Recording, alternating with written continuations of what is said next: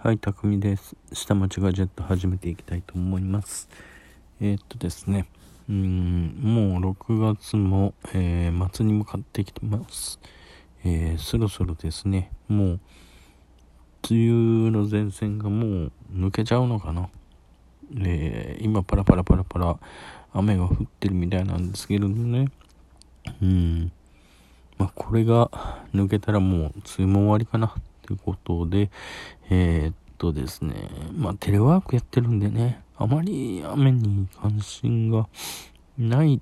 じゃないシーズンになっちゃいますね。うん。たまにね、その出勤するときに、雨かな、どうかなっていう風なのを気にするだけになっちゃいましたけどね。では、えー、話を続けていきましょう。えー、と、6月末、えー、それではもう6月の、えー、最終週の一歩手前かな。ですので、もうそろそろ皆さんお給料が振り込まれてくるっていうシーズンになってきますよね。で、えー、っと、まあ、月末もしくは翌週あたりが、まあ、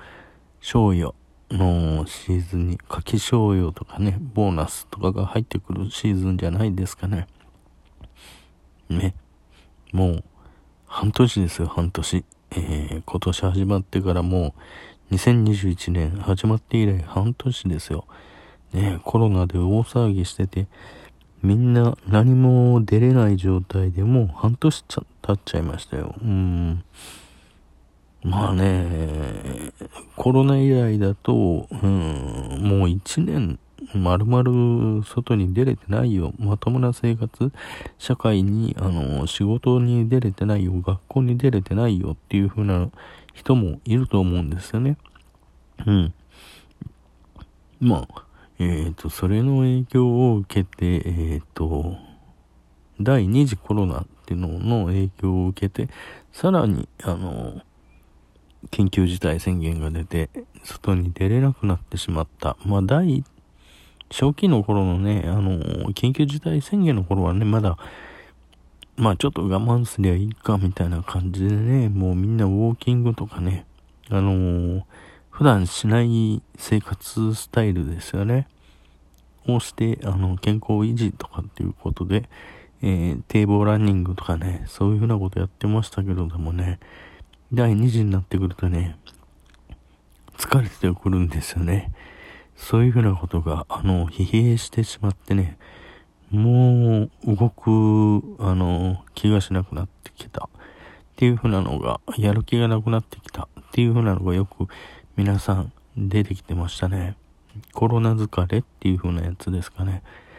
メンタル的にこう弱くなってきてしまったとかそういうふうなのがあったみたいですね。やる気がない、えー、外に出ていけない、えー、いけないし、動く気がないっていうのが起こってしまう。うん。ですね。だから、もうどうせならもううちの中にじっとしていたい。うん、どのみちリモートなんで、うん、逆に、うちから外に出ない方がいいっていう風な、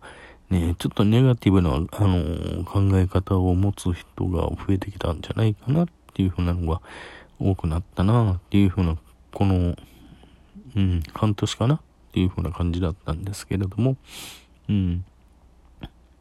そうですね。あの、リモートワークっていうのが、えー、っと、私が体験してたのも、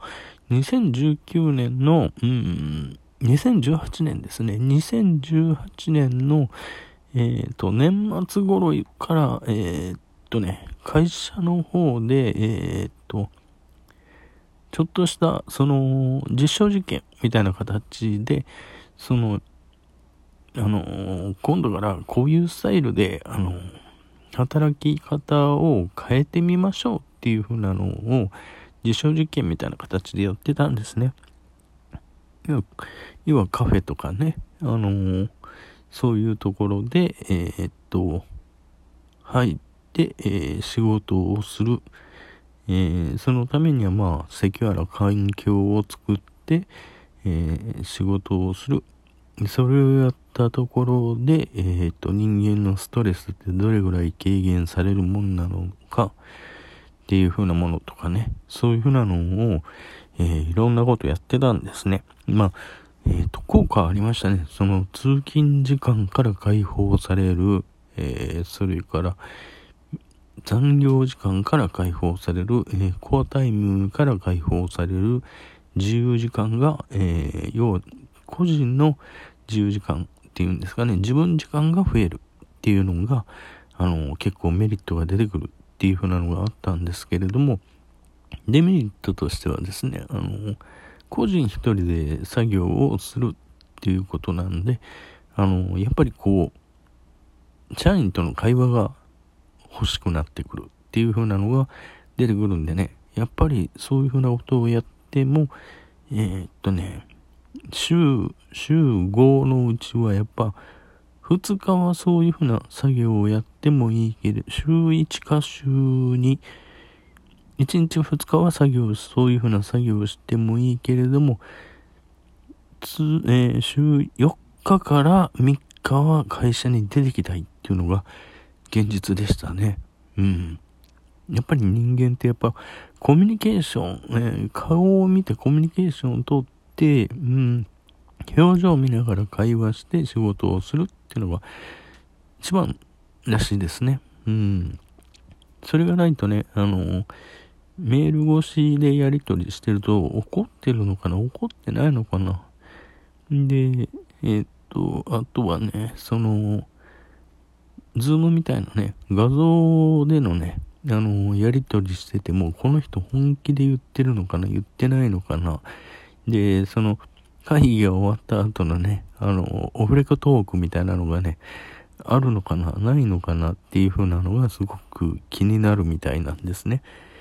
そうですね。実際の会議なんかも終わってもね、そういうような結構オフレコトークありますよね。最近どうですか？みたいな感じで。うん、ぼちぼちでくか？みたいな感じのね、あの話がね、出てきてたと思うんですけれども、そういうふうなこともなくなってしまうっていうふうなのがあるんでね。うん。そういうふうなところが、まあ、デメリットも、が、大きいのかな。だから、メリットもありつつデメリットもあるんで五分五分かな。けど、やりたい人は、あの、どうしても、えっと、疲れた、えー、ちょっと自分だけの時間が欲しいっていう時の、あの、作業の一環としてはそれを取った方がいい。もしくはその、育休とかね、そういうふうなので、あの、仕事を、ね、あの、出勤するのが難しいっていうふうな時に、そういうふうな作業体系を取らな、取ればいいんじゃないかなっていうふうな話をしてたら、あの、急遽ですね、そのコロナっていうのがボンと出てきましてですね、全員が全員それを適用しないといけないってなって、大変な騒ぎになりましたからね。うん、だから18年の頃の経過を、あの、試験をやってたのが、急いで2019年になって準備をして、実行開始ってなりましたからね。まあ、大変でしたね。うん。皆さんもそうだったと思うんですね。うん。で、2020年、えー、実動開始、えー、それから2021年、えー、それがまあ、ほぼほぼ、あのあの、定常運転みたいな感じの生活になってしまってるっていうのがありますよね。まあ、アメリカなんかで行くと、そういうふうなのが、あの、結構当たり前みたいなことらしいですね。はい。長々と喋ってしまいましたが、えー、っと、いかがでしょうか。私たちの業務の場合ですと、まあそういうふうなのが多いんですけれども、や、実際そういうのは難しいよっていうのですね。まあ、対人間とかね、うん、対ものづくりとかね、っていう人たちの場合は、そういうことはできないと思います。うん。ですから一概にそういうふうなことは言えないのでまあ一つの例としてはこういうふうなことがありましたよっていうふうなお話をしてみましたはいそれでは今日はこの辺で終わろうと思います。それではバイバイ。あそうだそうだ。えー、最近ネットフリックスえー、っと結構いい映画配信されましたね。うん。そちらも見ながら今週末は寝るとします。ではでは。